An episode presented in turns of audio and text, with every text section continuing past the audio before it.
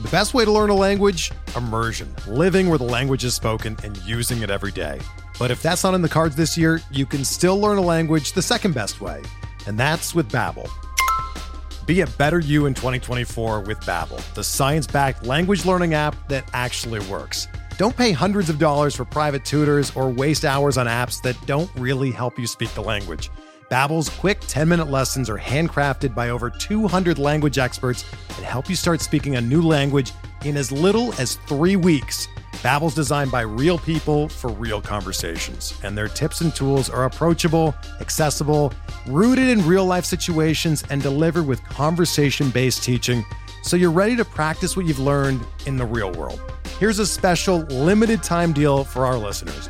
Right now, get up to 60% off your Babbel subscription at babbel.com slash bluewire. That's 60% off at babbel.com slash bluewire, spelled B-A-B-B-E-L dot com slash bluewire. Rules and restrictions apply. Before we get started with today's episode of Bench with Bubba, let me tell you about one of our sponsors, Draft. If you love fantasy baseball, then you need to try our new favorite app called Draft. It's daily fantasy baseball, but not like the other guys. On Draft, you play live snake drafts with other people, just like in your season long league. Drafts last just for one night. Once you're done drafting, that's it. No trades, no waiver wire. Just set it and forget it. And the best part, you play for cold, hard cash and get paid out the next day. Drafts start from just $1, so there's a draft for everyone. Trust me, I love playing drafts. I play golf, I play NFL, basketball. You can play um three. Uh, you can play head to head, three man, six man. There's there's running leagues. You win one night, it keeps going for four, five, six nights. You can play a dream team. There's all kinds of great ways to play draft, and you can join me today. Just search draft in your app store or, or play right from your computer on draft.com. And when you enter promo code SD Sports, you got to enter the promo code SD Sports. You get a free entry into a real money baseball draft when you make your first deposit, but you have to use the promo code SD Sports. That's right, playing a real money game for free just for using the promo code SD Sports when you make your first deposit. Just again, search draft in your app store or go to draft.com and enter the promo code SD Sports. Now to this week's edition of Benched with Bubba.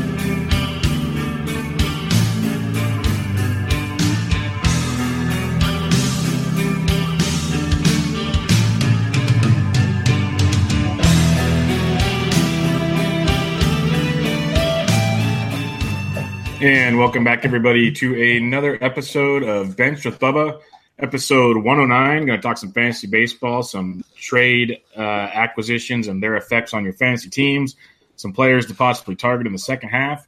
In order to do so, going to be joined by a special guest. You can find him on Twitter at Fantasy Aid One. Andrew McClintock, how we doing, man? Hey, good. How are you? Good, good. Thanks for uh, joining me tonight. Should be a lot of fun. Uh, you can find a, an, uh, Anthony's work or Andrew's, God, sorry, Andrew's work over on uh, Fantasy Front Office and at the Sports Degens. He's been writing for us lately, and uh, it's been really, really awesome stuff. So thanks for uh, thanks for joining us. Yeah, no problem. All right, uh, trade deadline is uh, off and cracking, and the deadline's not till Tuesday, but it's already been going strong. Uh, we talked about Machado last week, so we're going to skip over that one. We'll start with Zach Britton to the Yankees. So some of the answers to this will be simple, some not so much. I think we can probably agree that Zach Britton's value is pretty much worthless now in New York. But the question I have to you is how much do you run out there and try to grab a Brad Brach, even though he might be traded as well?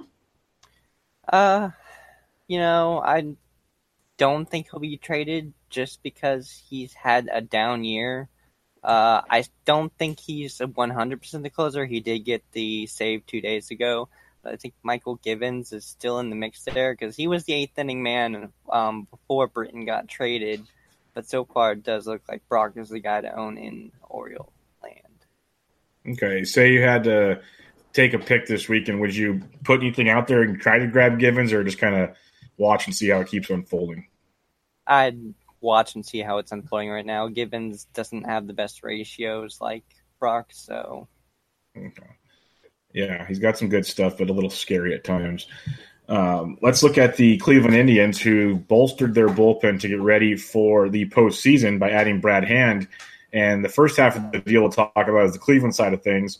And Brad Hand just makes that bullpen extremely scary because look at Andrew Miller back soon. You have Cody Allen, who's having a very down season for Cody Allen standards. They got Adam Cimber in the deal with Hand, who's been playing well, so on and so forth. Very loaded bullpen. But uh, Brad Hand got the save yesterday. Do you see Hand getting some saves here, or is that just kind of a every once in a while type deal? I think as long as Cody Allen doesn't perform to what we've seen him perform, that Brad Hand will continue to see saves. Uh, I mean, I don't think they're shy in using a left-hander for saves. Yeah, I, I think it's an interesting deal because we saw back in the day Andrew Miller would get some spots here and there. We know Francona likes to, especially come postseason time, likes to use his bullpen kind of more situational, not more you know the standard approach we see.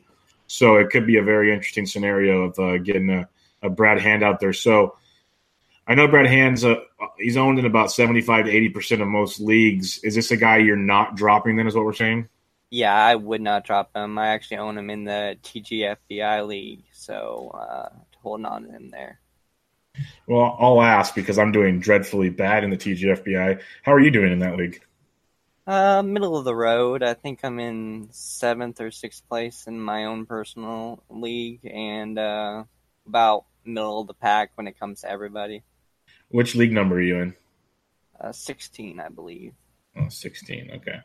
Very, very nice. Uh, let's talk one more closing situation. You mentioned it right before we jumped on, and I kind of looked over it uh, in the day because it happened kind of quietly. But the Milwaukee Brewers, who are having a heck of a season, you know, running running neck and neck with the Cubs as best they can, uh, they need some starting pitcher help and some bullpen help. Well, they got some bullpen help today, picking up Joakim Soria from the Chicago White Sox. Starting, do you think Joakim Soria is a option to close in Milwaukee? Or are they going to keep doing what they're doing? No, he's droppable at this point. Okay. Now to the real talk, is this how do you see it playing out in Chicago with their closing situation? Uh, I think Jace Fry uh, is the person to own when it comes to uh, the White Sox. Uh, he's been their eighth inning man, and I think he'll step into the role. Nice, nice. Uh, could be a very interesting situation there because you know being the White Sox and all, they don't have a ton of save situations usually, but someone's going to win and uh, get the job. So you might as well run it out because we have about just about two months of the season left, a little over two months to go. So about 60 games or so. Let's talk Boston Red Sox. They went and got a starter in Nate Eovaldi, and he, he, he had a good stretch of starts there for the uh, the Marlins. A couple hiccups here and there, but overall pitched really well. He's going to be able to give depth to a, a team that needed more bullpen help and starting help but um, it moves maybe Pomeranz to the bullpen for the lefty they need, and Eovaldi slides in who has experience in the AL East. How do you see Eovaldi playing out uh, in uh, the AL East and the rest of the way for a fantasy standpoint? Yeah, this is a guy I picked up uh, about four or five starts ago in uh, a lot of leagues because I like the stuff he was showing. You know, he's always had that promise, and it's a very interesting season for Eovaldi. He's got his lowest hit per nine since his rookie year with in 2011 with the Dodgers, but he also has his highest home run by nine by far with a 1.7 per nine, and that really has to come down. You know, uh, it's that's hurting his ERA. It'd be much lower without that home run per nine, but he does have his highest K per nine and lowest walks per nine. So it it looks like he's having a good season, except for the outlier with the home runs per nine. So if that can come down, I think he can be a pretty good starter down the stretch for Boston. Yeah, I like that because some people are going to be scared off with the whole, you know, AL East, Boston, that kind of deal, having to face the Yankees and everything. But do you think you're, you're thinking he's going to have a good run? Is he a guy? He's probably taken in a lot of deeper leagues. Is he a guy you'd be looking to try to add this weekend? Uh, depends on the matchup, but yeah, in general, I would. Now, the interesting part to this trade that, that surprised me is the Tampa Bay Rays guy Jalen Beeks return and pickups with the pro with the, the Red Sox this season. And some use the theory that they're always prospects that you prove otherwise. But in the minors, he's been really, really good this year. Lots of strikeout stuff. Um, you know, K per nine of twelve point oh six, and some may say it might translate over. He seems like he could be a fit in Tampa Bay. Do you foresee that maybe being an option later this year for the Rays? I definitely think so. They need the starting pitching, especially if Chris Archer does get dealt. Uh, as you said, he's got great strikeout numbers in the minors. Uh, he struggled a little bit in two starts in the majors, but again, you know, I'm not too concerned about that. Uh, I love him in Tampa Bay. I think they can get the most out of him more than so than Boston. It's a much easier market to deal with, uh, a lot less pressure on the rookie. So yeah, exactly. Uh, did you happen to see it was floating around Twitter yesterday? Uh, someone took a screenshot of the MLB.com depth chart for the Rays, and the only starting pitcher on their depth chart was uh, Chris Archer by himself. I did see that. Yeah, that, that that's pretty pretty darn funny. Um, just sums up their season as a whole. Sergio Romer, Romo playing third base yesterday. It was it was great, great stuff. Uh, let's talk to New York Yankees. They uh, they they picked up Zach Britton, like we already talked about. But then today they go and get a starter that they needed as well. They were rumored to maybe be in Cole Hamels and some other guys. They came back with J.A. Happ, who I actually prefer a little more than Cole Hamels, but to each their own. Um, Happ's, you know, he's Mr. Consistent. That was always the kind of conversation all offseason going into this season. And he's been really, really good this year. Kind of struggled a bit of late. But what are you thinking of J.A. Happ wearing pinstripes the rest of the way? Uh, he was already in a hitter's ballpark over in Toronto, so I'm I don't have a problem with him pitching in Yankee Stadium. Strikeout numbers are great, 130 and 114 innings. You know, the ERA isn't terrible. Uh, I think he could be a reliable back end to spot starter guy the rest of the way. Yeah, I think he's very, very serviceable for sure, and uh, should be on most rosters because like, like similar to the Eovaldi thing, people will say, well, he's in the AL East and everything with love. Remember, that's where he came from. A big issue for him, like you said, already pitching out of a hitter's ballpark. Uh, now you don't face the Yankees, which is a big plus in that whole situation. So um, yeah, I think it's a very, very good spot for them the rest of the way. Let's talk a couple youngsters that got the call of late. We're going to see a lot more of that as the season keeps going on. But uh, the Rockies made a big move with DJ LeMahieu going to the DL with what some are saying it's a very serious oblique strain. Depends on what it is. You never know how it's really going to heal. But they called up uh, prospect Garrett Hampson, who is a speedster. He's been stealing bases all through the minors. A little bit of pop, nothing crazy, but a really good guy. He hits around 280 to 300 pretty regularly.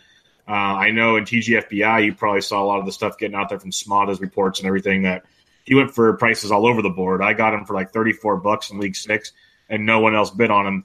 Other guys spent 150 or so and couldn't get him.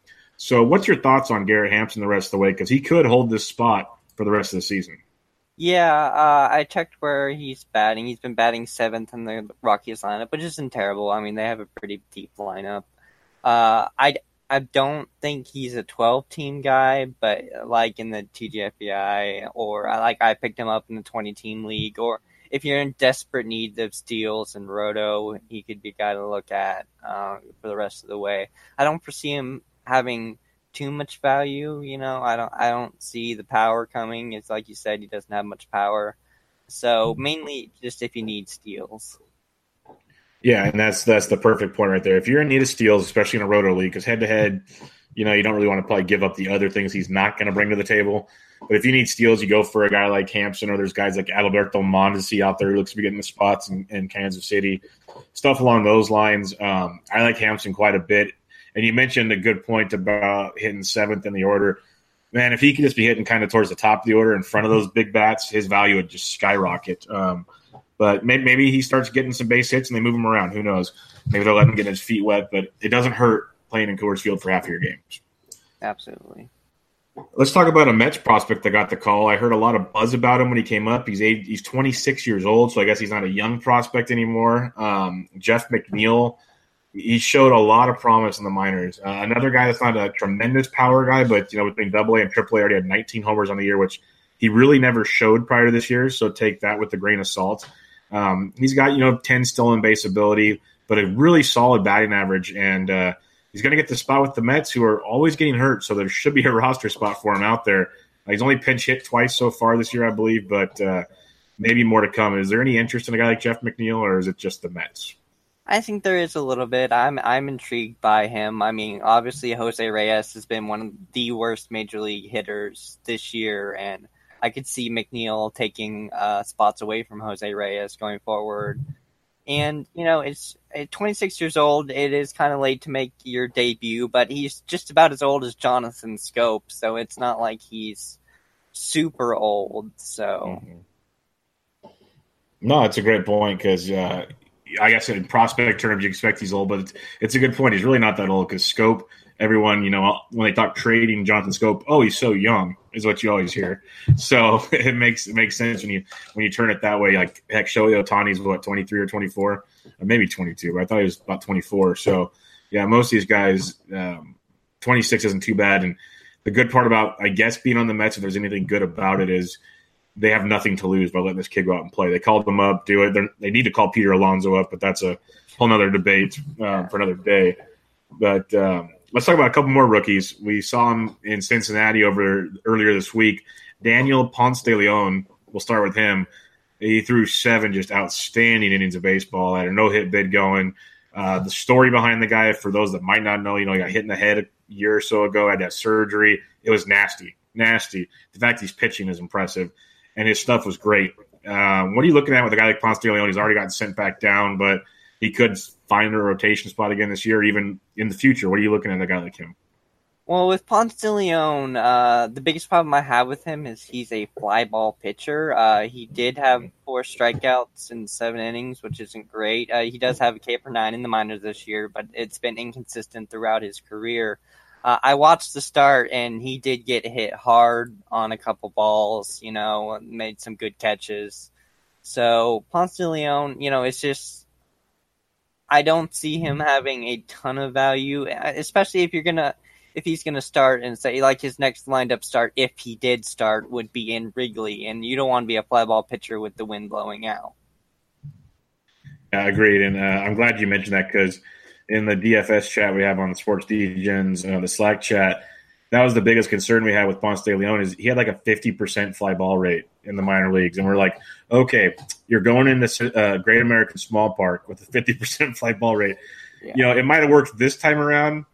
Going into the future is going to be a little tricky. So, um, the kid has good stuff. We'll see how it works. Uh, the way his stuff looks now, unless he improves it, to me, he feels more like a sixth or seventh inning relief type guy but I could be totally wrong with how it works because that's why I sit on the other side of a computer and not in a front office somewhere.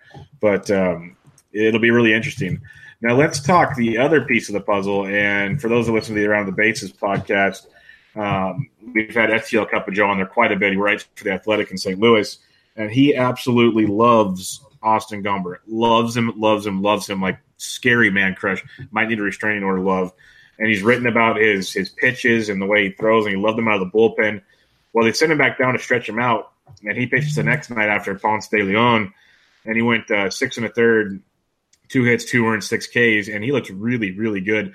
And as far as I'm aware, he's still up and still has a spot in the rotation, but that's very fluid at the moment.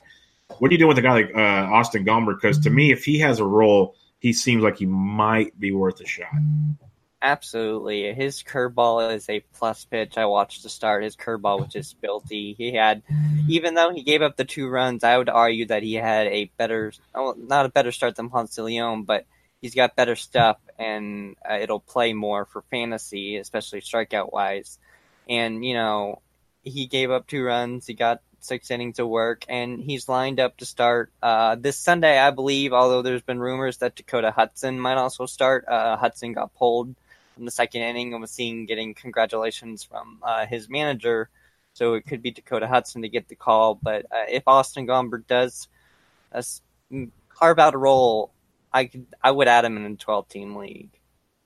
Nice. I like that call a lot because his stuff is really, really good. And it's interesting um, that they're calling up another arm. I get it. If you're the Cardinals, A, you're showcasing possible trade pieces. B, you've kind of got to the point where you need to make a quick run. You just fired your manager, or you need to just kind of fix this whole problem. So see what you have and roll with it. So it'll be interesting to see. But I, I like Gomber a lot, just like you, and um, I'm hoping we get to see a little bit more of him uh, as the season goes on. Let's talk about a couple guys that uh, got a handful of hitters, handful of pitchers that you know are off to good starts in the second half or ended, ended before the All Star break, hitting pretty well. Could have some big second halves for our teams. Maybe not. Maybe it's just a cloud of smoke and we move along. But you did a couple great pieces on um, on the Sports Degens about uh, so some players at first base that you could uh, target uh, in the second half to help you out. And then I believe was it the outfield? I apologize now for this. Yeah, it was, was it the outfield? Yeah, okay, that's what I thought. Outfield and first base um, to target low owned guys, and one of them I didn't even realize it until I went back and looked at the articles after I made the list.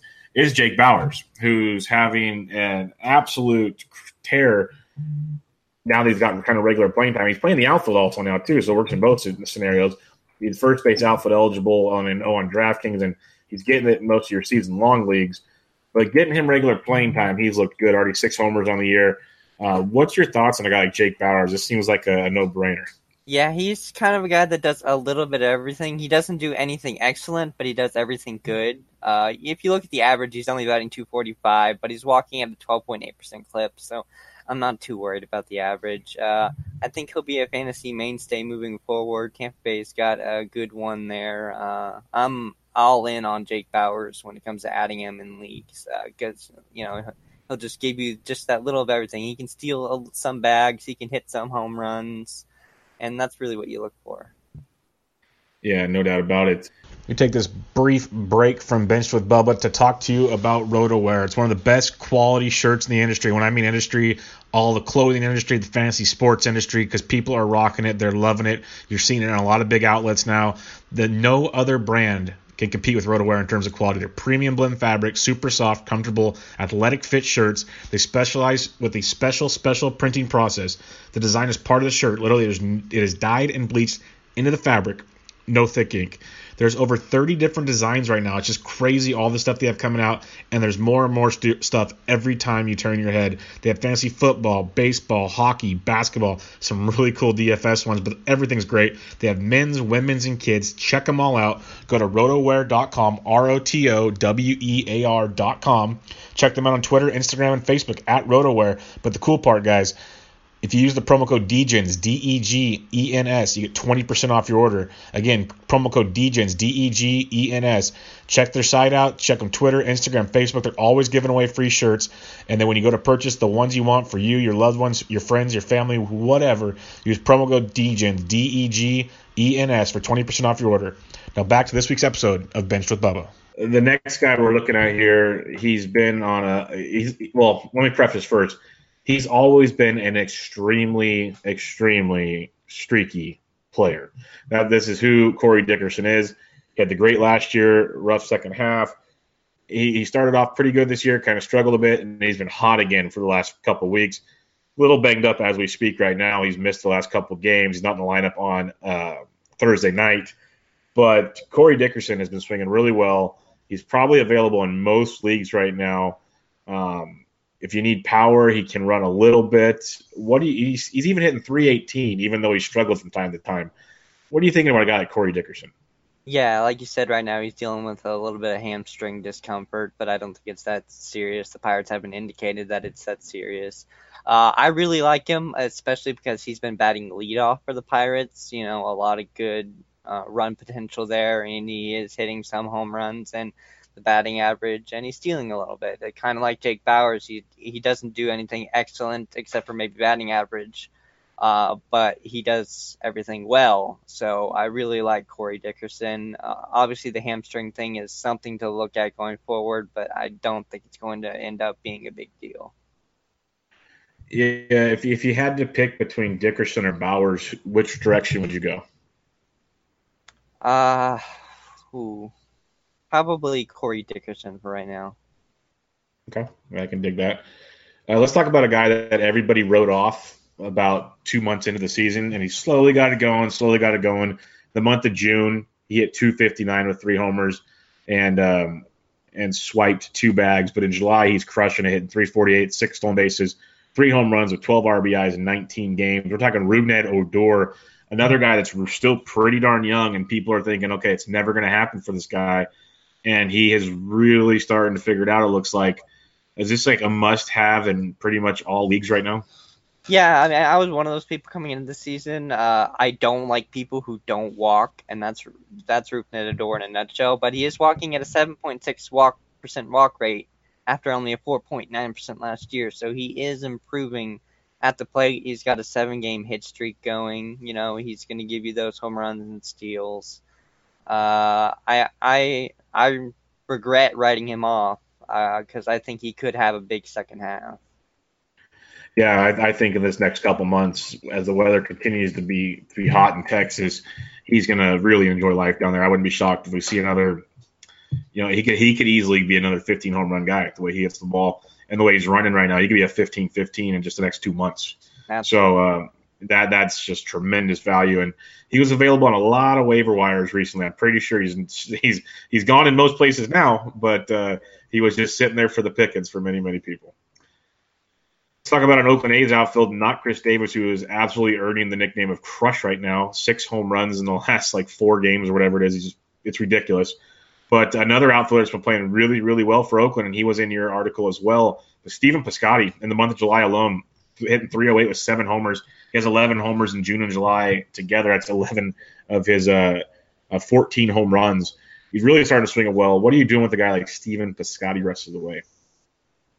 Uh, I'm definitely adding him. I've been a Stephen Piscotty uh, fanboy since he was with the Cardinals. Uh, you know, he's homered in two of his last three games. The only disappointing thing is, is he had been batting third and second in the lineup, and now he's back to batting sixth, despite uh, playing really well. And that's because he was he was just giving other people days off in the lineup. Um, that's why he was hitting so high. So I'd like to see him hit a little higher in the lineup, but Oakland's lineup's not bad. So batting six, they'll still have the RBI opportunities. Uh, you know, he he's only batting I think around 250 ish right now, but he has good average upside with decent power. So I like Scotty. Yeah, and that uh, like you said, that offense isn't bad. They're playing so well right mm-hmm. now. There's I think over the last I think it was 35 games or something like that. I saw a tweet today. They're averaging almost six runs a game. They're uh, they're doing just fine from top to bottom in that order, so it doesn't really hurt as much as it usually could. All right, this is the one that pains me. You mentioned his name earlier, is Jonathan Schoop, and it's like it's pretty ironic. I was in a discussion with four or five other guys on Twitter, a big group chat on the live feed, and we were all talking about how he's garbage, he shouldn't be drafted next year, blah blah blah blah blah. And then he just goes on this absolute tear. Jonathan Schoop is crushing baseballs, six homers in the month of July, hitting 367. Um, he was horrible up to July. He was very, very bad at baseball. But he's starting to get it going. Is this a thing we trust, or do we kind of stay away? Uh, I'm still, I'm optimistic. I'm cautiously optimistic about Schoop. Uh, I really enjoyed his breakout season last year. Uh, this is another guy, even though just kind of like Odor, he doesn't walk that much, and that kind of pains me. He has homered in his last three games. You know, we've already mentioned that he's still young at 26.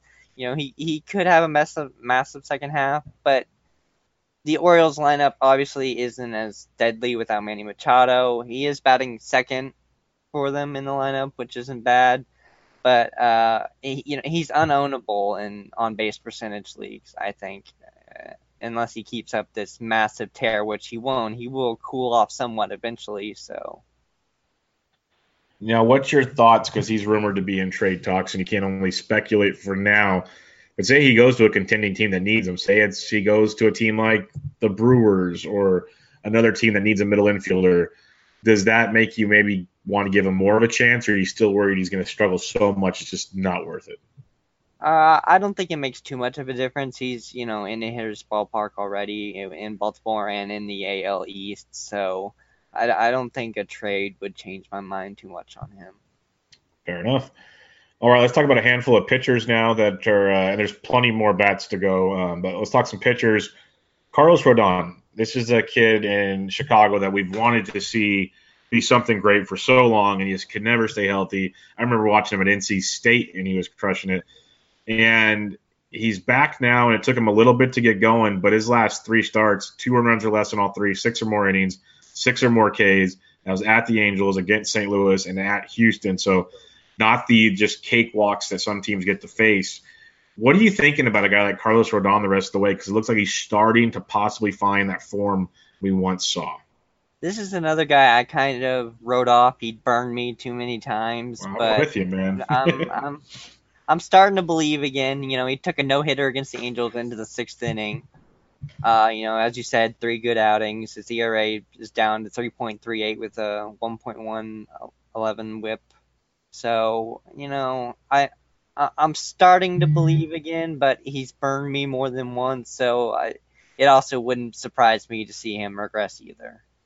Yeah, no, he, he's just that kind of tilting guy because, yeah, it, it's I don't know the proper way to say it because he, every time you want to get on board with him, he just has that blow up because before these last three, he had a five earned run game, then a two earned run, then a six earned run, and a three. It's just like it kept going back and forth and back and forth, and you just never knew where it was going to go. But you know, peripheral wise, he just looks so darn good, and um, I think if you're need him, like what size league do you would you not take him in? Ten. Yeah, no, he. I don't. I wouldn't take him in a ten team league. I would about take 12? you know, twelve and up. Uh, Okay.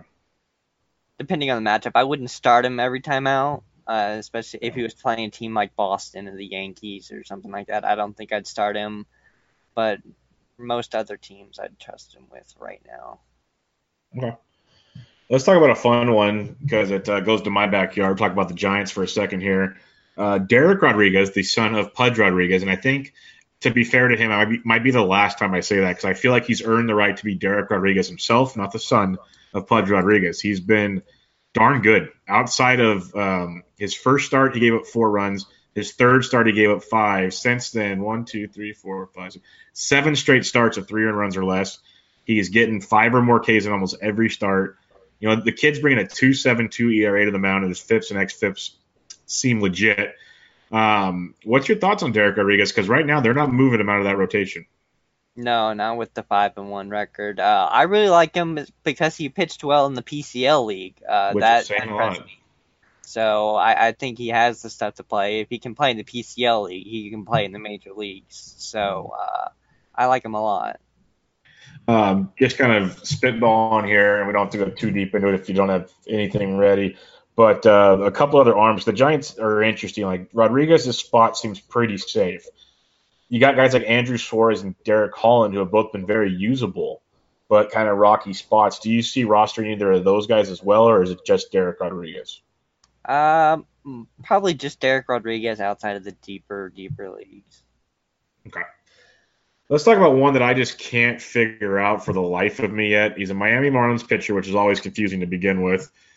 But he starts to seem like he's getting it together here. Three straight starts of two earned runs or less. He has a full one. You look at his game logs overall, he's been pretty good. Strikeouts are, you know, not bad.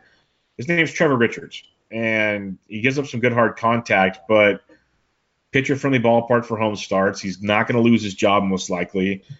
What's your thoughts on Trevor Richards, who's been putting it together of late? Yeah, he's had uh, two good games in a row, I believe. But uh, my problem with him is he rarely goes deep into ball games. He only has five quality starts on the season, and obviously he only has three wins because he's on the Miami Marlins, and I don't see that improving. Um, I mean, maybe he could improve on the quality starts, but right now it's just it's hard to start him in win and quality start leagues because he's not getting either right now. Yeah, now that, that's that's where I've always been confused with him because I, I just kind of stopped caring about him as, as bad as that sounds because he just doesn't do enough for me for what he's doing. Um, I'd almost rather take like a Ryan Yarbrough who plays the opener. He starts after the opener in Tampa Bay half the time.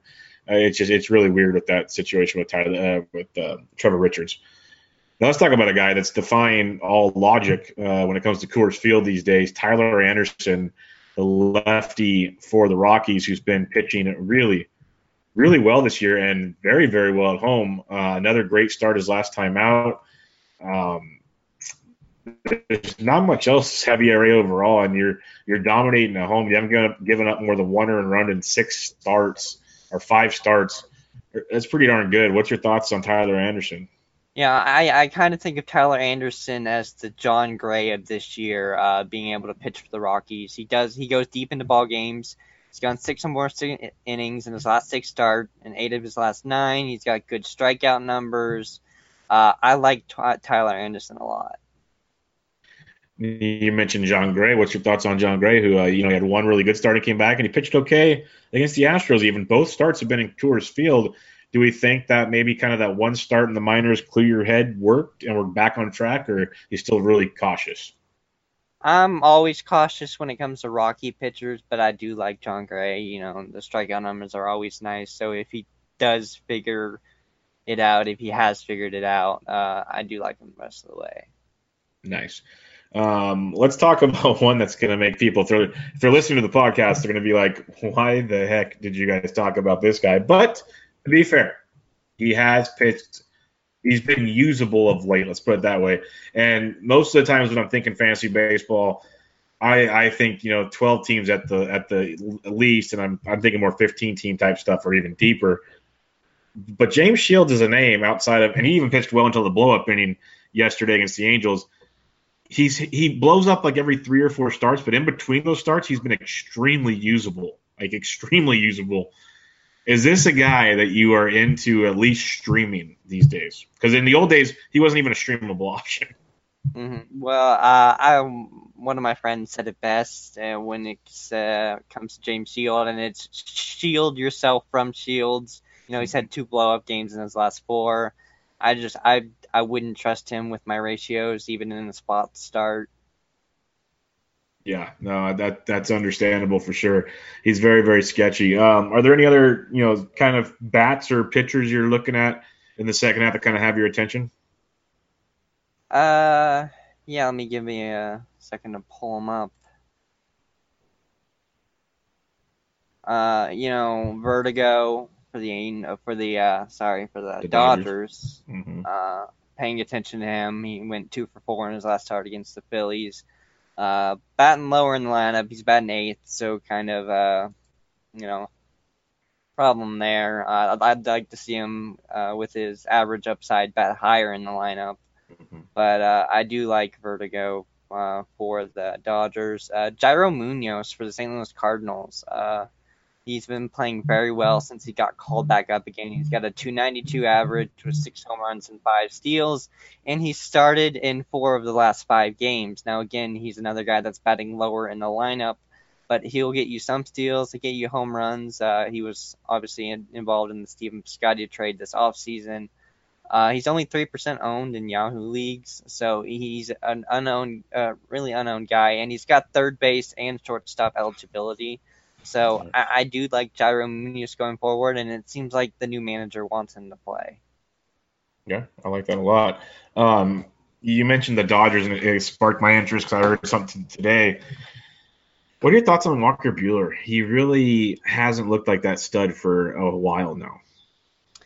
Yeah, he was a guy I was really excited to own early on. Uh, I made a couple trades for him in the off season and I was really excited from what I was seeing from him. But you know, uh, you know, he had that injury before coming back, and also in the minors, and he was he was okay against start against the Angels, five innings, you know, five strikeouts, but he did. He's still getting the strikeouts, but the ratios aren't there. But I, I think we got to just, you know, he's he's young. I think we got to give him time. I, I still like Buehler. Um, let's have some fun here. I, I, was having this debate with someone yesterday, and this isn't, it doesn't even have to be fantasy related, but um, when it comes to the Indians, ace of their staff, Kluber is struggling tremendously of late for Kluber standards. I said Trevor Bauer is the ace of the staff now. What are your thoughts on that? Ooh. yeah, no, it was a, it was quite the debate. yeah, yeah. Uh, I mean, right now I wouldn't disagree with you. Uh, I Kluber is Kluber, and I think he'll be just fine. Uh, I I love Kluber because he's one of those old school guys. He'll go nine innings, you know.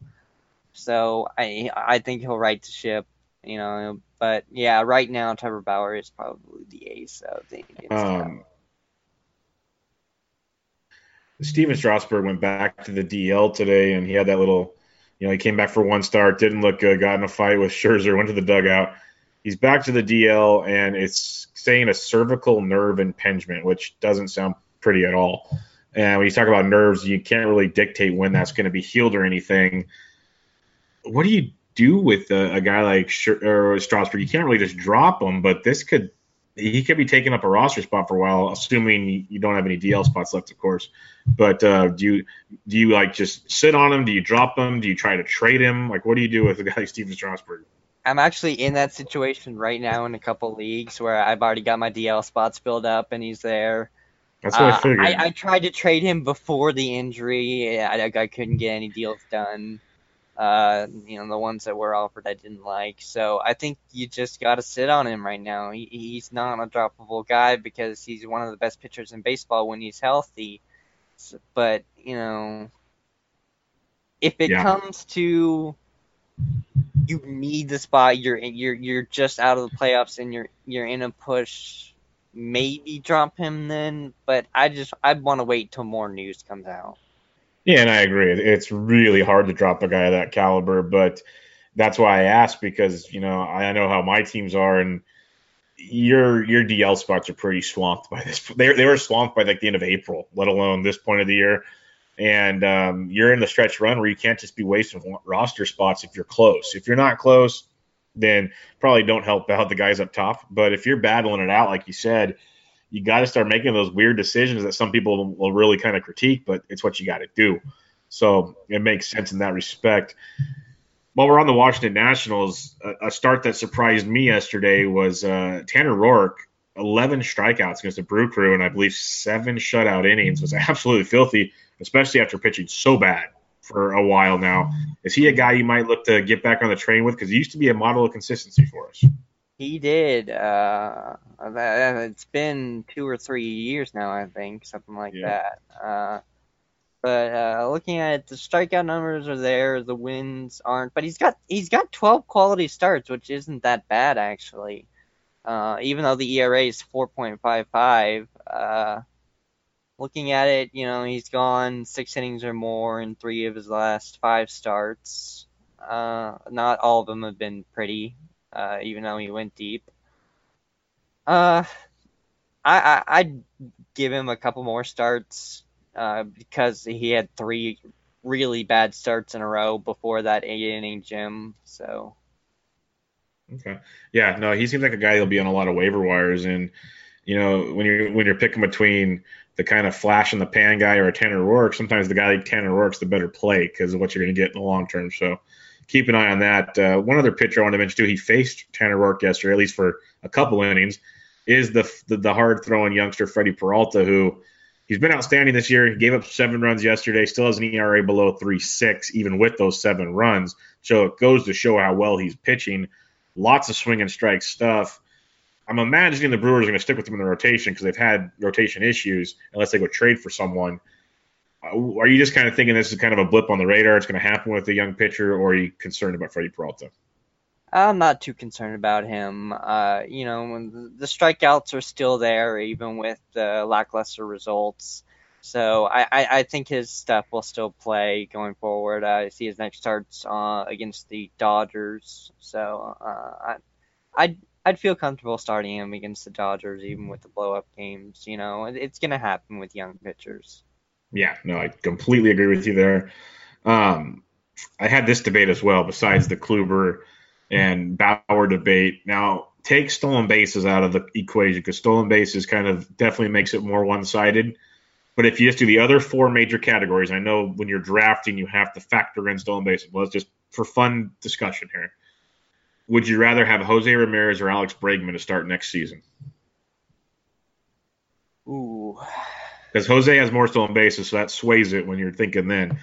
But if you take that out of the equation, which one's which one would you rather have? I mean, Ramirez is having the better season, but Bregman has the better lineup. Uh, mm. I think Bregman. I think you know he continues to grow. Uh, I coming into the season, I didn't see Jose Ramirez having the season he did now. I, I saw him having another maybe 20 home run season. Uh, but obviously he's exceeded all expectations, and uh, my fantasy teams are really happy about it. But I, I think I'd go Bregman. I think he continues to grow. Yeah, I like that a lot. Um, Jesus Aguilar is for you know he was so white hot. Eventually, the slowdown was going to happen. He's kind of slumping a bit for the last week or so. Do you ride out the Jesus Aguilar wave, or do you try to trade him as soon as you can? Uh, I'd write it out. Uh, this this year is his first opportunity to play every day. Uh, he's he's gonna have down stretches. Every hitter is going to have them. So I think it's just a, a phase. He'll you know heat back up again. All right, last question I got for you. Then we'll wrap it up. Rest of the season, which rookie would you rather have, Ronald Acuna Jr. or Juan Soto? And Acuna's been playing much better now. He's leading off. Uh, I think I like Juan Soto just a little bit better than Acuna. Yeah, that's that's where I would go as well. I think the more consistent power, spot in the order, all that kind of production stuff stands out a lot more. But uh, it, it's it's interesting. It's going to be a fun couple months. Let's put it that way. But um, Andrew, thanks for joining me, man. That was a lot of fun. Uh, any final thoughts going, you know, trade deadline, just baseball in general? Any, any final thoughts? Uh, I think it's this trade deadline's been crazy because everyone's been traded before the deadline. Where we're, I, I don't think we're gonna see as much action at the deadline because of all the action before then. So, it, it it's definitely been an interesting week. Yeah, no, they're definitely moving and shaking way earlier than normal. We still have till Tuesday, I think, like four Eastern, and most of the most of the action's happening. There's reports right before we started that the Cubs are really trying to crunch down on Cole Hamels. Um, the only thing that's going to change things up is now the reports that the Nationals are really looking inside to see if they need to start selling. And I swear, if they start selling, it could get interesting because the, the asking price for Bryce Harper would be very entertaining, very very entertaining because he's not going home, so you might as well trade the guy the way I look at it. But really interesting because you'll get like I know the structure is different now, but I think you're going to get still two draft picks of compensation for a Harper. So you got to make sure that returns pretty darn good. Yeah. But all right, everybody, check him out on Twitter at Fantasy Aid One A I D One. Uh, great stuff he puts out on Fantasy uh, Fantasy Front Office with those boys we love over there. We've had pretty much almost all of them on the podcast by now. Awesome guys over there, and he's writing for us over at the Sports Degens as well. So awesome stuff. Go check him out. And Andrew, thanks for joining me, man. Yeah, thanks for having me. Everybody, this is Bench with Bubba, episode 109. Catch you guys later.